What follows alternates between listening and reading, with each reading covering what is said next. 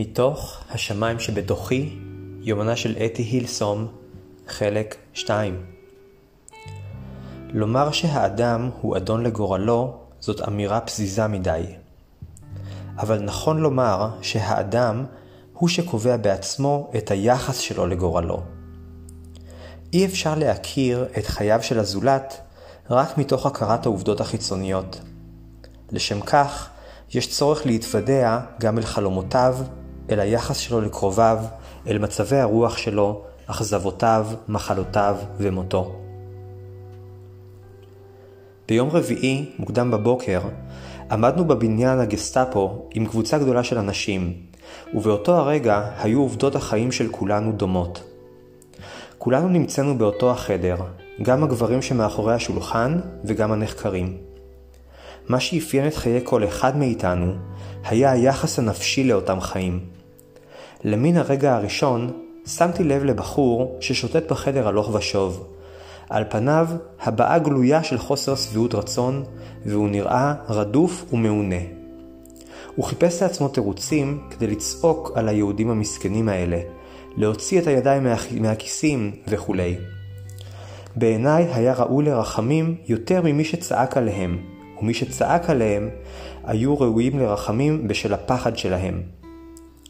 כשניגשתי לשולחן שלו, שאג אליי פתאום, מה מצחיק פה כל כך?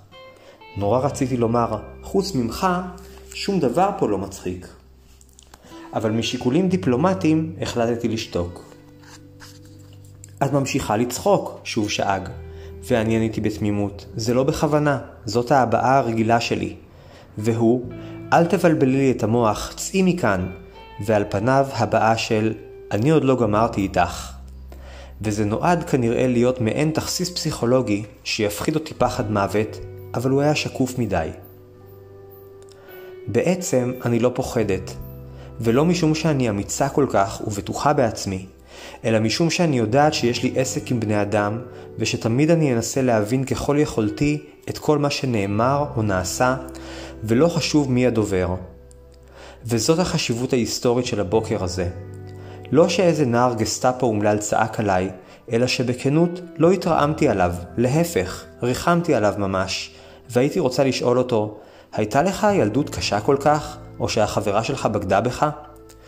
הוא נראה מעונה ורדוף, ודרך אגב, גם מאוד לא נעים ורכרוכי.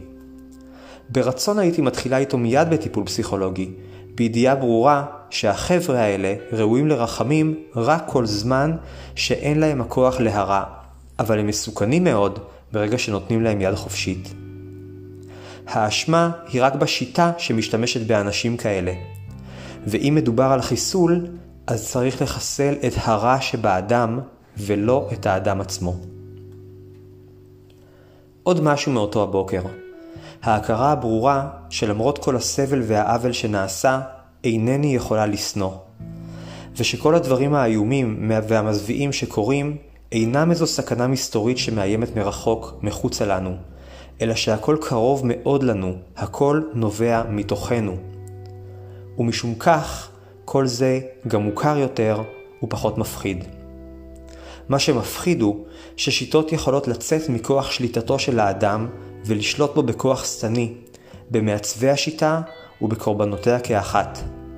כמו שבניינים גבוהים, אשר בנו בני האדם במו ידיהם, עולים ומתנשאים מעלינו ועלולים להתמוטט עלינו ולקבור אותנו מתחתם.